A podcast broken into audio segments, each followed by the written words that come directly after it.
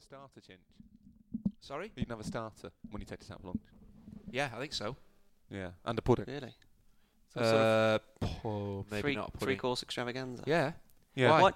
Why just don't, wondering. why don't you like the caramel coffee? It's Chinch's favourite. yeah, I like that. It just tastes a bit weird. Doesn't taste like coffee. Does it taste of caramel? Tastes a bit too caramelly. You like caramel shots. What? You Oh, like lattes with caramel No, I shots. don't do that anymore. Do you I not have do that anymore? Americanos now. I don't have Don't any, don't have any lattes. You get fat. It's just the milk. Oh, it's the milk. Can you not Makes put a caramel me. shot in an Americano? Can, but I just think it, it gets too too strong. It over overwhelm. Oh, that's not doesn't really overwhelm the coffee, does it? No, but it just makes it not taste of coffee. Well, don't have it then. Have Well, something no, I won't. I won't, won't be making that mistake. again, let me Complaining. tell and you. Just check. There's plenty more options just there. complaining to the There's to plenty the more coffee in the sea. complaining You're, to the, you- to the you're very staff. welcome. Thank you. Uh, I'm glad the- you like it. I don't like your milky toffees No, of any sort. I kick against them now Yeah. actively. Do you think we're doing a better job of uh, advertising this particular uh, brand of coffee maker than George Clooney did? no. Do you know what I also? We- We've I'm, not mentioned it, but now you've mentioned George Clooney. People will work it I'm out. prepared to say this. I hate Nespresso machines.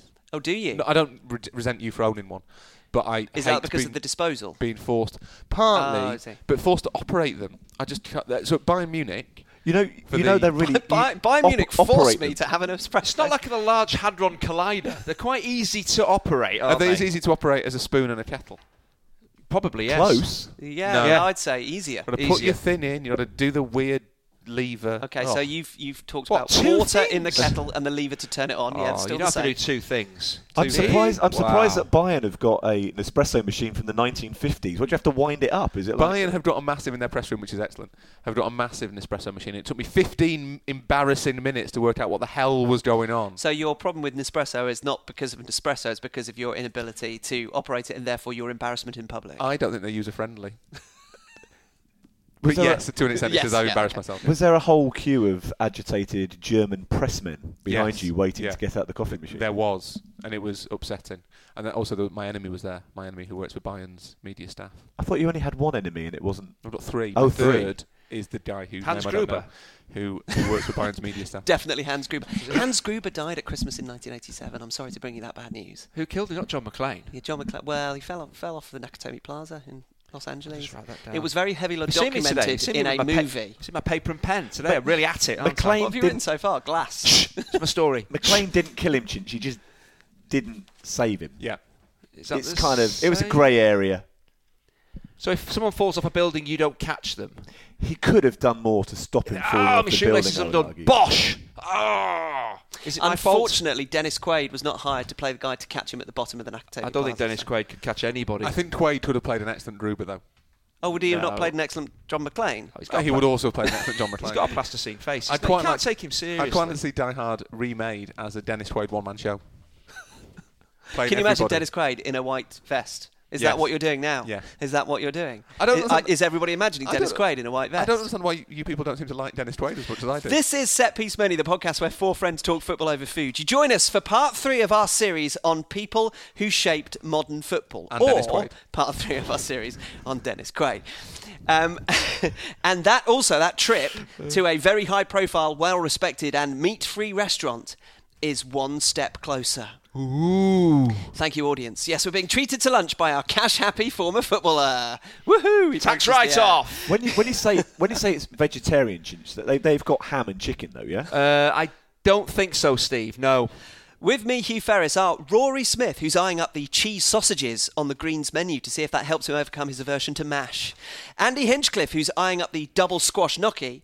And Stephen Wyeth, who objects so vehemently to non meat food that he's eyeing up the veggie black pudding just to make a point. That is delicious. Oh, the veggie black pudding. Awesome. It's, it's extraordinary. Each week, one of us has nominated someone who has helped to shape the modern game. Parts one and two have understandably come before this one, so do seek them out if you're coming in cold. And Coming in Cold is a movie by Dennis Quaid in 1998. Also, it's really important that you do listen to them in order, otherwise you will not understand why we're talking about Dennis Quaid. After part four, we will be having a look at some of your tweets and emails, so do keep them coming in at setpiecemenu and setpiecemenu at gmail.com. And of course, there will be another edition of I Can't Believe That Happened, hmm. which we can't believe we're still doing. But before all that, who is our third person that helped shape modern football? It's my turn, and I nominate Arsene Wenger. Who? Mainly because he's relevant, despite that who from Rory, but it also gives us a chance to mark his departure from Arsenal. So this will be nominated by me, but very much more of a group think episode, so I get away with doing less work. Fitting, perhaps, as well, that after Pep Guardiola won the Premier League title, playing in a way that he was told he wouldn't be successful with in England, that we should be talking today about a man who faced similar scepticism when he arrived to become only the second foreign manager in the Premier League at that time, third overall. Can anybody tell me the first two? Joseph Venglos, And uh, Danny Bergara. Ruud Gullit at oh. Chelsea. And how Arsenal, as well as a club, provided the perfect microcosm of English football at that time. Remember, 1 0 to the Arsenal, boring and boorish, the drinking culture. 10 of the 11 players who started Wenger's first game in charge were British. Nine of those 10 were English, and they played three at the back. Would you believe it, Chinch? What? Three at the back. Three at the back? Bould, Adams, and Keown all started that match. Now, the player who wasn't was Patrick Vieira, who was the perfect example of how Wenger would, for his first successful stint, at the very least, hit on players, particularly French players, who weren't doing it elsewhere, relying more than anyone had before on a statistical approach to scouting, which of course is something else that has become very much a part of the game. The instant impact that his changes to training methods, the players' diet, the style of football brought a double in his first full season in charge. That is how significant his arrival was, and how many current managers trace back their philosophy for both football and how football players should manage their lives back to Wenger. I submit to you a man who has changed the face of modern football, particularly in England, but his influence extends further, even though he didn't see it. Arsene Wenger. He did also, obviously, famously discover broccoli. There was no broccoli prior to the Arsene world? Wenger's In the arrival. world, yeah. Certainly not on the plates of players. No. When they had fish and chips, as Tony Adams said, and he actually said he carried on having fish and chips uh, once a week after Arsene Wenger had told him to stop eating fish and chips. But um, the point is that broccoli. Did he have was to hide it under the broccoli though? Was it like Just you know, it was a massive pile of broccoli with fish and chips underneath it? Just imagine the player Tony Adams could have been if he'd eaten broccoli. Did you notice change, a change in the way that you were prepared, both emotionally and physically, hmm. for football matches after 1996, towards the end of your, of your career? This is the big thing about the what he did on the pitch in terms of style of play, but also in terms of training, coaching, science, diet.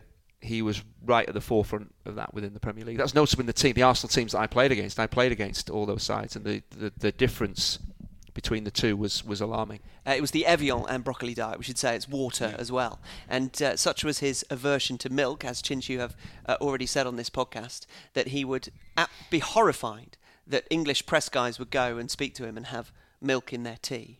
And he, he didn't like that at all. Maybe a dribble at the very most. And those who had sugar, he said that you have to, and this is a story that Henry Winter tells about um, going to speak to Sol Campbell about this, that you'd you'd have only a very small amount of sugar, but you would have to put it on your spoon and dip the spoon just below the tea line, let it dissolve, and then stir it, but only stir it a certain amount of time. Incredibly specific. Did you did you see the, the Channel Five documentary uh, about the the, the I don't, watch, Fergie? I don't watch anything. the on Channel Fergie. 5. It was very good between the Alex the Alex Ferguson and Arsene Wenger feud. They actually did a reenactment of that lowering of a sugar cube into the top That's of right, a it was a teacup cube, and not spin it even a round. Yeah, yeah, spoonful, the yeah. actual sort of like a- artist's impression of, in case you couldn't imagine it for yourself. really? yeah, like a court step. yeah, yeah. Now, Chinch, also, um, people will remember a soccer story of a recent podcast about the fact that you were told on a Monday morning after a game to go to Wythenshawe Park Yes. and do some running. Some and lots and lots of running.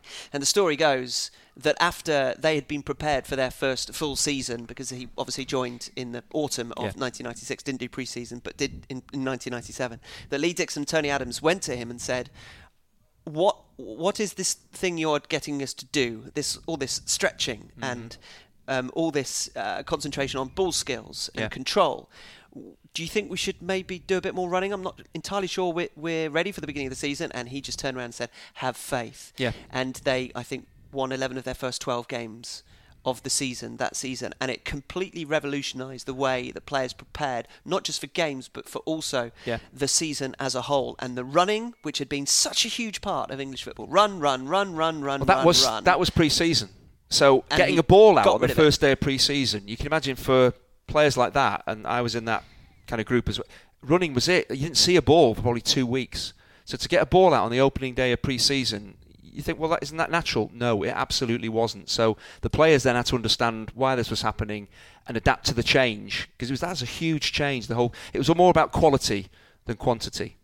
and then taking care of your own bodies and understanding why we're asking you to do all this. And that is a huge change in a very short period of time, which those players kind of adapted to when very did that quickly. filter through then to you? Well, it's because of who you were working with and the foreign, the influx of foreign players as well, who have been working maybe in that way on the continent. But it was someone coming into the English game and speaking to English players or British players. This is what we're going to do now. That was it was a huge change, and it was really very very different from what they've been used to. Were you getting the message from Arsenal players that you might have come across on international duty or, or socially that something different was you happening? Could, physically, you could see the difference in, in there were clearly better players than I was playing with because of the success I'm having. But you can and see because it they weren't Peter Atherton. Because they were Ray Parlour, the Romford Pele. Um, but they were physically, you see, you could see something was happening, not just in terms of their technique and their understanding of how to play the game, and they were good technical play. Physically, they were leaner, stronger. Fat, everything seemed to have, ch- and then you start to realise. And then when it came in at your own clubs, and it did, but later on, because that's the way that other coaches were working as well. It was noticing the difference because when you were playing against them, the people you were directly up against were physically very different than than you were. Because the United players were going back to the club. The the, the United cohorts of the England Yeah. squad go, were going back to United from in, international duty, weren't they? And saying there's something strange Something happening here, yeah. They're doing Yeah. they're doing different things. They're training differently. They're preparing differently. They're eating new and wondrous fruit food like broccoli. Were you were you speaking to whichever physio was treating you at your Well, Gary Lewin, exactly. nice, nice. Gary Lewin was the Arsenal physio, was the England physio. Yeah. So again, there was that connection there as well. But it, it was, and it was noticeable. United players were noticing it. I was there at that time as well, and it, it was noticeable. It's something that I tended to think. These weren't. They, at the time, they were. It seemed to be strange or odd, but they were clearly perfectly designed for footballers to play football. That's what they started to do. Rather than say, well, this is what's been done for 20 years, just run people into the ground. He was very specific in saying, right, we're going to break down the team into positions and we'll train you to play your position. And to do that, it's both on and off the field. It's technically, but also how you eat, how you prepare yourself, mentally, how you think about the game. But it, again, it's probably the way that he and is it, did he have the right people to be doing it with as well? Characters Well, th- at this is- Arsenal. is he didn't the- have a terrible team to start the, with. the he had a team he fascinating could develop. context of what he arrived into. Yeah. You said it had been going on for 20 Yeah, years. yeah, and more, It had been more. going on for for 100 Yes, years. exactly. And Rory's written about this that, that, that it was essentially the people who were running English football clubs were trainers who would just get people to run and would get them ready physically, and there was no uh, sense that they needed to prepare them tactically or, or in, Yeah. in any in any terms of technique. But Arsenal were prior to Arsene Wenger's arrival the quintessential Typically English, team. team. Yes, absolutely. One 0 to the Arsenal. It'd be- well, it was under a Scottish manager that that happened, but it was it was all about the fact that they were defensively strong and they would grind it out, and that would be their modus operandi. Yes. So he was not only coming into English football to eventually change a lot of what everybody was doing, he was having to do it as his guinea pig, the club that was considered at the time to be the most English and Yeah. the most entrenched Did in he the come, way did that he come they from Japan? Was it Grand prepare. Passat he Yeah, came from? no, Yeah, yeah. so he come again. His name. So for those Arsenal players who'd had success, who said Arsene who? Who is yeah, this exactly. French guy? but in then right for foot? them to have had success playing a certain way and be certain types of player, like Lee Dixon, uh, Martin Keown obviously worked under him as well. Um, Nigel Winterburn. Nigel Winterburn, Tony Adams. For those players to understand, what must he have? They clearly must have seen the benefit, because normally. Strong characters like that who'd had success would just say, "This guy's an idiot. He's no idea what he's." But he went completely. So And- that was down s- to Wenger, also yes, maybe the players and that he was strength with. of character Yeah, exactly. that Wenger had. And Wenger, uh, for all those people who have known him, have spoken to him, he's um, an incredibly cerebral man, but he is also very uh, a convicted man. Yes. he knows what he is doing is right, and of course, it was eventually became.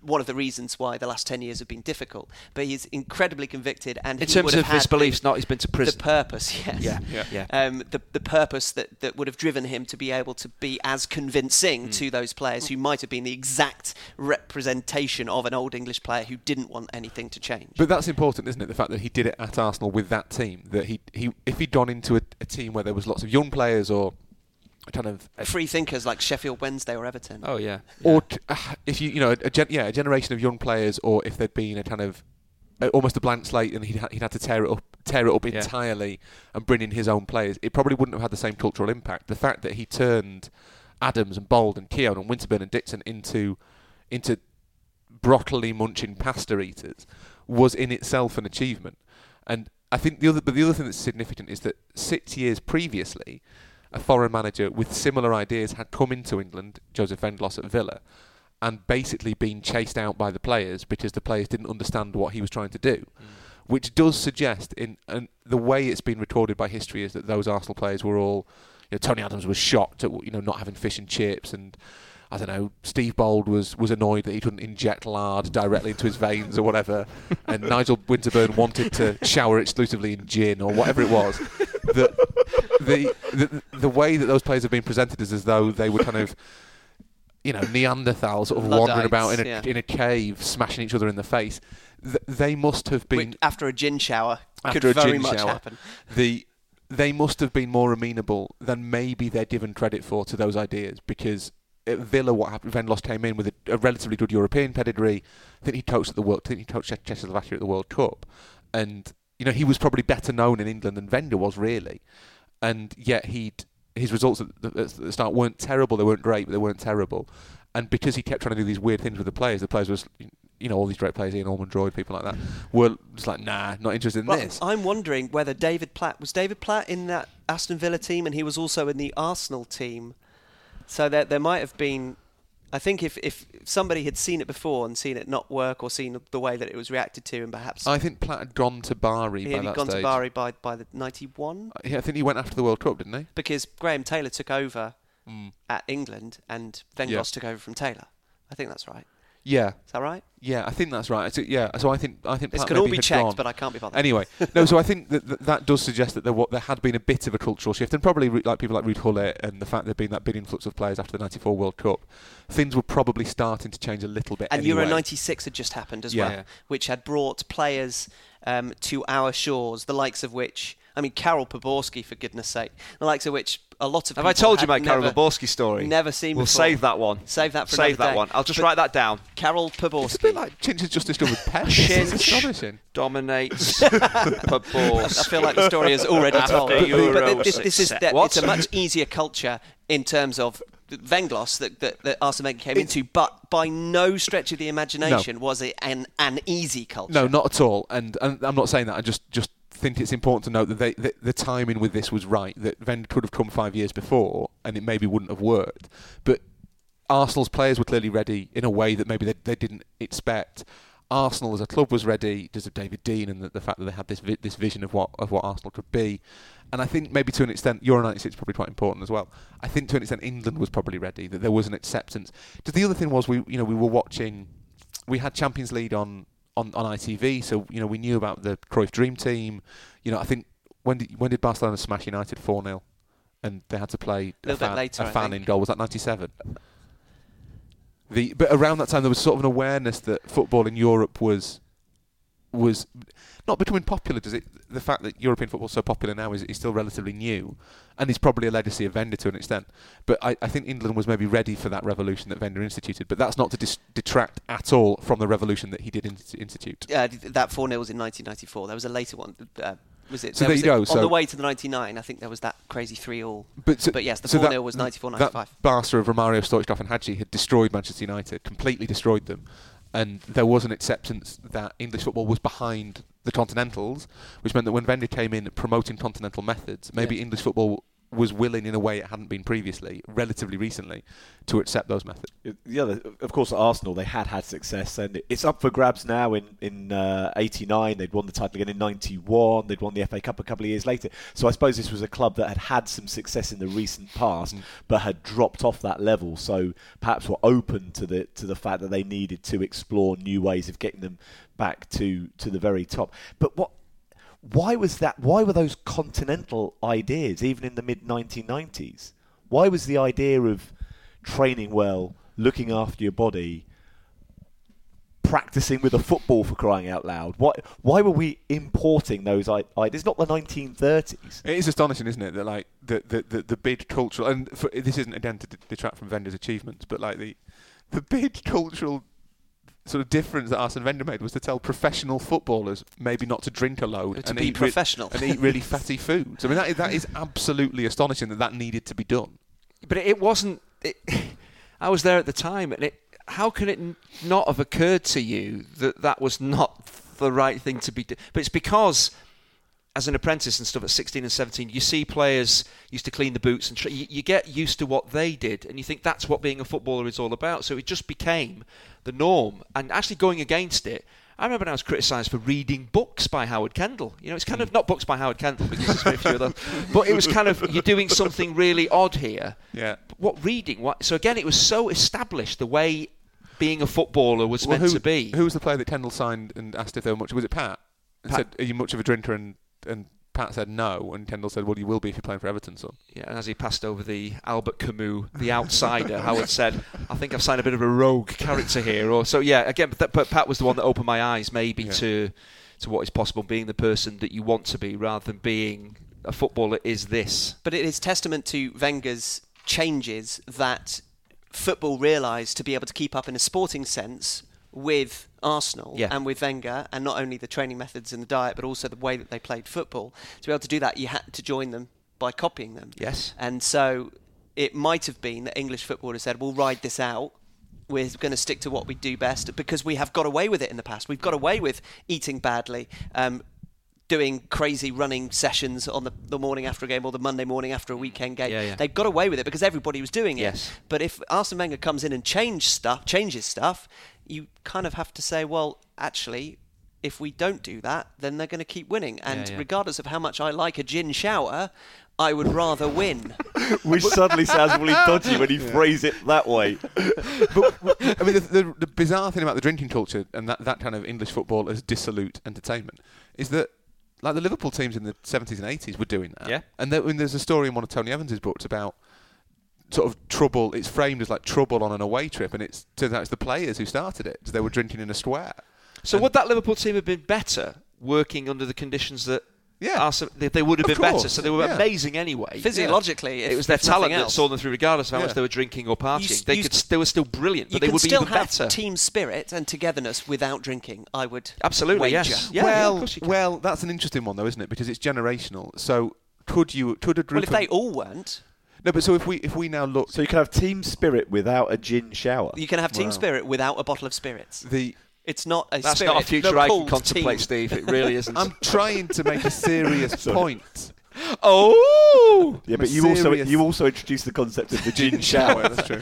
only, only got myself to blame. Hoisted by your own gin petard. Exactly. The um, the, well, it's a serious point. It was probably quite a stupid one, but I just wonder if, for all that it's easy to scoff at the drinking culture, that in a in a in a sport where team spirit and camaraderie and stuff is so important, if you think about where the players in the late 70s and early 80s, for example, came from, what their background was, you probably couldn't have had team spirit in the same way without that culture. It, the, that culture must have existed for a reason, because they, that you know, Graham Souness and whoever else, they weren't millennials. They weren't eating their avo- avocado toast, not affording houses. Like they were, they, they would have relied on alcohol as a bonding mechanism, which That was where it society back then as well, in Yeah. pubs, and and that, that was the way life But that was, maybe working, lived. certainly working Yeah, class, society. absolutely, Yeah, so you probably you probably did need the drinking to an extent, but by the 90s again there had been a cultural shift. We were And- talking about And again, it's not just Wenger. So Alex Ferguson did it Yeah. when he came into Manchester United, famously yes, sought them out and Broke trailed them around Manchester and broke them out. and broke up the card stores and the, the drinking the drinking clubs. And but the mid '90s in Britain was a time of change. It was it was new Labour, new danger. It was the things like they were talking about. Do you remember that they- they wanted us all to have a European style cafe culture? And they kept trying to make Britain have a European style cafe culture until they worked out that our European style cafe culture is binge drinking and violence. yes. Plus, sitting outside in the rain Yes, isn't exactly. that There much really fun. is no point in putting those two chairs outside the front of your pub because you're just going to get sopping wet. But also, but Euro '96 played into Yeah, that it as did, well. and it created this. It, it was it was a much more kind of open place. Brit- Britain in the mid '90s, early 2000s became a much more open-minded place, I think, than than it had been previously. And Wenger, again, the timing was right for Wenger to come in and take advantage of that. I think in, in all of the the paeans to Wenger after he retired or after he left Arsenal, we all remember from a previous podcast that I went to Huddersfield for Wenger's last game, where I met my, my two friends, Yes. Statler You're, and you're Waldorf. fans of Gegenpressing. Oh, that is Data Prison at its absolute best. and um, the piece that I went to write was about how this whole the whole thing is Wenger's creation to an extent. He's not the only one, and there's lots of other people who have to take responsibility for it. But Wenger created. He had, he's always had this phrase: "We live in a world," and he'd, he'd sit, do a press conference with him. We live in a world where people have no patience. It's it's Oh. like the beginning of a um, of a deep-throated movie voice-over man. Yeah, yeah. maybe that's maybe that's his new job. That would be amazing. He's replaced the Hollywood voiceover This guy. year, Dennis Quaid is Arsene Wenger. Quaid Actually- would make a great Wenger. He wouldn't. at Ge- all. genuinely, stick a stick a pair of round of some round glasses wouldn't. on him, rimless glasses. He would not at all. He would morph immediately We're going to have a set piece menu movie night, Are we? and we're going to watch three Dennis Quaid films back to back. No, to we're sh- not. To highlight his back to not. back, a famous Dennis Quaid movies from the late 1970s. We're not. The but no, so he yeah he had this. fr- Wenger has this phrase: "We live in a world," or or "This is a world where," and it would work as uh, "This is a world where a shark comes out of the ocean and eats the, s- the swimmers." The thing about doing impressions of Arsene Wenger, his accent is not French; it's German. Very important to remember. that. Because he is from Alsace. because he's from isn't he? Alsace, he's an Alsatian. Is it? Yeah. that was always one of my dreams with Arsene Wenger to get that into copy. The Alsatian. the Alsatian last night blasted. Barked. Alsatian. Barked at his players. but the um, but a lot of the the Premier League edifice that we see is built on is has been built by Wenger. It's part of the reason it's so popular is because of the style of play that he helped to institute, the methods that that he he encouraged. The fact that he went out and used the, the foreign market. He was the first manager to really recruit players from abroad effectively and not in the he played well in the World Cup, let's sign him, Thomas Brolin approach. The all of that start kind of started with Wenger, and all of that fed into what the Premier League has become. So you, it's not just that Wenger changed Arsenal; he kind of changed the landscape of modern football. But Mm. but but but as we discussed with the with the Jimmy Hill episode a couple of weeks ago, much as there is to admire and delight us about the influence of, of Wenger on the game, the, the fact he was able to go into Europe and sign players, fantastic. He signed the right players, but that but did that not set though the, the dominoes falling in motion where any player playing in a different country was seen as fair game for the Premier League, and we signed a whole load of duds because other managers, other That's- scouts, other recruiters weren't as good as ident- uh, weren't as good at identifying the right talent. Because Arsene Wenger has a, had a really good strike rate with bringing French players to Arsenal, but the Premier League strike rate at bringing French players in is 50-50 at best. That's not every- his fault, though, is it? He can No. only, yeah, yeah. But he, Promoting he, the idea he of this threw is- open yeah. the doors, Yeah. but not everybody was quite as adept at making the correct selection. Yes. But that's that's why Arsene Wenger is a person who helped shape modern football, and all those people, scouts or managers or chief executives who brought in those duds, are not because he did it successfully. He did it well because he applied the methods which have been copied but not so successfully used. Because it's not necessarily as easy as all that. Yeah, but we're not even not even that. We're not we're not saying that that he shaped it exclusively, or any of the people we've talked about shaped it exclusively for the better. They they just shaped it. So the fact that Wenger Wenger did kind of open the doors to, to foreign recruitment and show that you could. And the other thing that's significant thing about him is that he showed that you could have a, a team that was largely comprised of foreigners and still do well.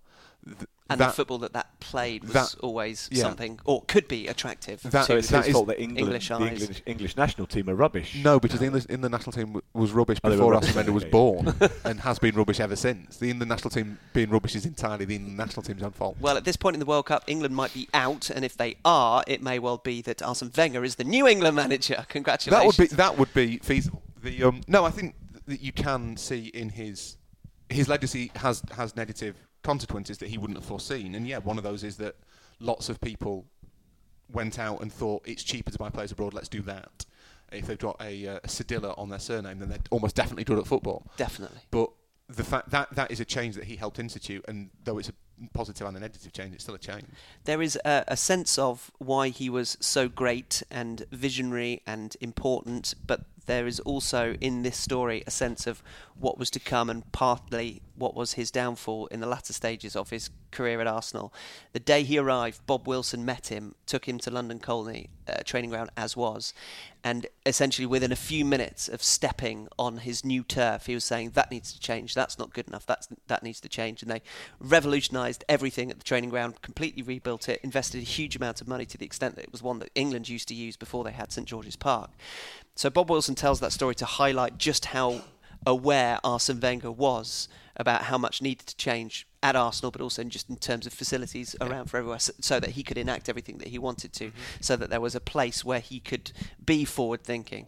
But of course, then that happened to influence his decisions about financial outlay when uh, the Emirates was being built. So he would be very much more interested in making sure that the basis was there and that financially they were solid going forward. He thought that the influx of money that came in with Abramovich would not be something that would be sustained. Uh, There wouldn't be others who would follow suit because there weren't enough billionaire oligarchs around the world who would come in and spend that kind Just of the money. running of the business. So he wanted to the insure clubs, yeah. himself against any Yeah. boom and bust by doing all this. And in doing so, of course, whilst it in time will be considered a very sensible move, no doubt, should Arsenal go back to the top of English football and start winning trophies again. But it, during the period that they were moving and the years that followed, it hamstrung them. They weren't able to compete with those other teams that did have huge amount of money. And Arsenal have always had money, but they've decided not to um, use it on a whim. They have decided to be very much a careful uh, club rather than the carefree spending that they considered was happening elsewhere. But that is the root of some of the problems that Arsene Wenger had. He was so determined to, to be cautious and careful that he wasn't aware that the trend was actually moving away from what he thought he had brought to the Premier League, what he thought he had brought to Arsenal, and what he thought was important for the future of both the Premier League and Arsenal. And so he was left behind, and that was almost a catalyst for the second half of his reign, which was, even though he was the visionary that set all these things in motion, he was so very much wedded to his vision that he found it difficult to move on when others had passed him by. Yeah, so it's like the signing of Aubameyang, these huge transfer fees, huge weight. That's something that Arsenal clearly, to be run as a business, he was thinking this is what we shouldn't be doing. We're investing in all these areas. All the other clubs maybe are doing that. So in the end, was it what tipped the balance to? Was his hand forced? I or think did he feel I I've got no choice now? If I want the the best players, I've got to do what maybe all the other clubs. I think there's probably three. It, there's three distinct eras to Wenger's time at Arsenal. There's the there's the rise until 2006 when they make the Champions League final. There's then kind of solidification Mhm. between 2006 and 2013, which is when, as Hugh says, they're kind of paying off the stadium. I think there's an interesting debate to be had about whether they'd have built the stadium if they knew that the TV money would go the way it did. I think that's that's still something that that fascinates me. Whether whether you need a stadium of But that. I, think Wenger would have pushed for that not just because of the fact that it was sustainable for the future in terms of Mm. money and ticket revenues and everything, but he wanted to house his team in a place that was befitting Yeah. his football philosophy. And also, that, that's the other thing that's quite important about Wenger that, that gets lost a little bit is that we talked and we talked about last week. We talked about kind of the United battering ram making making English football popular. The way Arsenal play and the stadium they play in are quite have have been quite an important advert for English football. They have made the Premier League look better, and that and become more popular. And there is a there is an, a legacy there. I think. Yeah, after, so then t- 2008, 2013, yes, he, he solidifies everything. He maintains Arsenal. It's kind of a, it's an elegant stasis almost. Then 2013 to 2018 is probably where you say they start to decline, despite the FA Cup wins.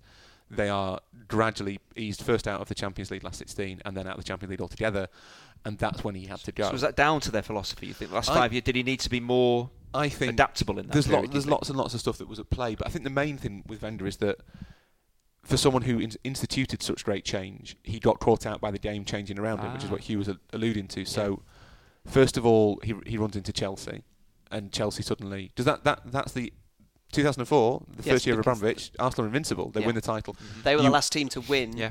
the tro- uh, the title before Mourinho Yeah. arrived with. Uh, I know, I appreciate Abramovich was there in Ranieri had been there, yeah. but but that you know the full force of yeah, everything. well, that's when the lead, and then just as he's starting to come out of that, and to to find a way to compete maybe with Chelsea down because the the worst of the stadium is paid off.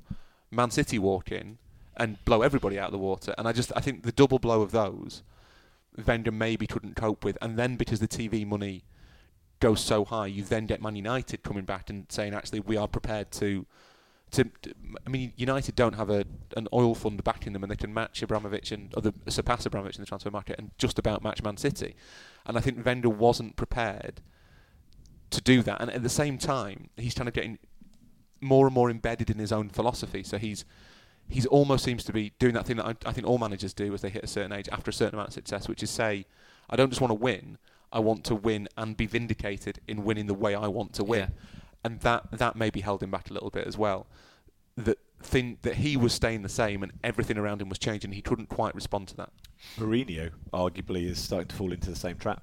I think so, yeah. They all do. Everyone, even Benitez, and I'm not allowed to really say this in public, but I think if you look at, at Rafa over the course of sort of his post Liverpool or even late late era Liverpool under Benitez, sort of 2008 onwards, through really to Newcastle, it becomes as much about Benitez proving that his methods work as it does finding the best way to win, and that is something that I, I think all managers succumb to eventually.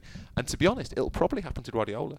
It'll happen to Guardiola at some point. It happened to Klopp at Dortmund that he was he was unable to say I want to do things different. I have to do things differently. It was well, this is what we've always done. It's worked in the past. Let's let's do it to prove it works. And that's why I said Yeah. at the beginning um, that it's fitting that after Pep had Yeah. managed to win the Premier League by playing his way, that we're talking about somebody who preceded him, who managed to do it, but eventually Yeah, time proved too much of a burden. but whose influence was so great that in the middle of a game at Huddersfield, two old fellas can sit there and say, "Oh, that is gegenpressing at its absolute best," because that that is part of the world Wenger created. That people in Huddersfield know what gegenpressing is. Mm-hmm. He didn't come up with the system, but he opened the country's eyes, and that's his. That's that's what Wenger changed. I think it's to, to, to, to drive change and then be not necessarily overwhelmed, but not have the ability to then adapt when other things are changing around you. Do you think he then stayed too long at Arsenal? Yeah, The last five years, not wasted, but do you think he, if he could go back, would he clearly do things differently? Well, it depends. I mean, we, we know now, obviously, that he's going to be the latest judge on The Voice. So Yes, we know that there yeah. were there were now offers. that that information has reached us, there were offers out Chanson there. for him. d'amour. Is a, he does a lovely version. He really, does. and you know, he's he, it's him. It's William. William. William? William. Will I am. Will I It's am? William.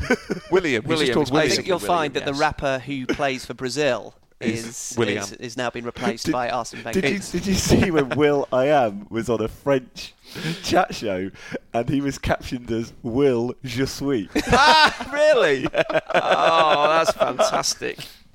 Uh, but but Anyway. uh, it's grass is always greener. If Wenger had left before those FA Cup wins, would Arsenal have won more than those FA Cups Hmm. in those years? You couldn't guarantee it. There's no way guaranteeing No. it. So uh, that is what sits in Arsene Wenger's favour. But of course, the unknown sits very much in everybody else's favour because we have no idea. But then you get into a period where you're trying to vindicate what you've kind of achieved in the Yeah. past, and your driving force is not necessarily playing the right way and winning things and keeping up with everybody else. It's actually saying, "No, my way is the best, and I've got to continue to do it to keep proving it to you." And eventually, that you can't do, continually do that forever, No. can you? Yeah. bearing in mm. mind the last few years, a, a legacy that's just slightly tainted, but a legacy that we should uphold as being one of the true people who shaped modern mm. football. In in 40 years' time, when another group of, of dangerous mavericks come together to record a podcast, And an old guy. a former player, who will it be? Who, hang on, who's, the, who's the equivalent of Chin? Leighton, but when Leighton Baines is doing his podcast, the no, not hang on, he's too good. oh, why say that? when Paul Dummett is recording his podcast, I, gen- I genuinely, we, we abused Chinch a lot, but that, that was the first moment his face looked genuinely that crestfallen. is that is an awful. You have found the line, comparison to Rory. I'm going to make you feel better now, Chinch, because it's a treat. Is it? Before we go, another game of I can't believe that happened. Yeah. Each week during the World Cup, we've not been able to talk about the World Cup. That's because the World Cup is happening right now, but we're not. Well, we are, but we won't be when you hear this. But that won't stop us bringing you our reaction to the matches that happened the day before this podcast comes out. And goodness me, what a day Tuesday, the 3rd of July was. Oh, goodness. Oh, I just can't believe it. I can't believe the last 16's Can't over. believe it. Uh, the last 16 match between the winner of Group F and the runner up of Group E before the hotly anticipated winner H, runner up G, was the schedule on Tuesday, the 3rd of July. So I don't know if anybody else has done a on FIFA.com an exciting bracket challenge. Well, I have. So I think that Germany will win Group F and Switzerland will finish second in Group E. So Germany against Switzerland. And I also think that Colombia will win Group H and England will finish second in Group G. So Colombia and England and Germany and Switzerland. What a pair of games it was on Tuesday, the 3rd of July. What can we not believe that happened? You presumably mean Germany, Serbia, and Belgium against. Well, I, Colombia. Well, I don't know. People will uh, be able to judge whether that's an, uh, a timely in- interruption. I can't believe that uh, Miroslav Klose had to come out of international retirement again to to fire Germany past the Serbs. I can't believe that the St. Petersburg Stadium is called St. Petersburg, like Saint and Greavesy, Mhm. yet it is located in St. Petersburg, ST as in Lytham St. Anne's. Make your mind up, which is it? Good point. That's incredible. Mm. I can't believe that happened. I can't believe that. I can't believe you said that. I can't believe one of the pre-tournament favourites, Belgium, buckled under the severe pressure like so much fine Belgian chocolate.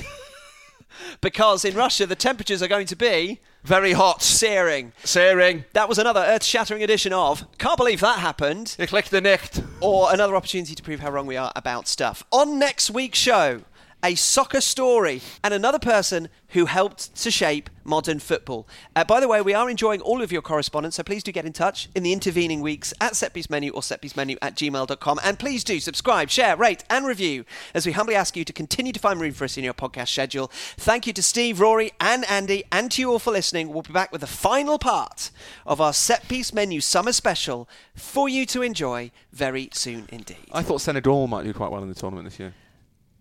And I don't know Isn't they it, isn't it a shame that they are out? have. or are in the quarterfinals. Or are in the congratulations or commiserations? Who's the Senegalese Messi? uh, Sadio Mane. Yeah, he's all right, isn't he? They've got they've got Are they on, are they pinning their hopes on him? on paper they've got quite a lot of they've got good players in in every area. They've got Kalidou Koulibaly at the back, who's excellent. He's a Napoli. Well, at, at time of recording, Napoli's Kalidou Everything Koulibaly. can Can't, change. can't believe he's moved to Rotherham. The, uh, when I did my bracket before the tournament to try and work out not just not to, just to try and work out where I needed to go, I assumed that Colombia would win Group H and Senegal would finish second. would oust Poland? thus thus coming face to face with England in the last 16 and potentially I, I, I wondered if they might beat them. We'll already know. We will already know. That's really exciting that this I is can't believe that happened. I know. We, we haven't said well done to you, by the way, who's been very gracious about uh, m- mine and Chinch's efforts previously. Excuse even me. though, even though really Hugh just my Seriously? he's disgusting. He's just disgusting. Really, although Hugh just basically said Arsene Wenger and then let us get on with it. Yeah.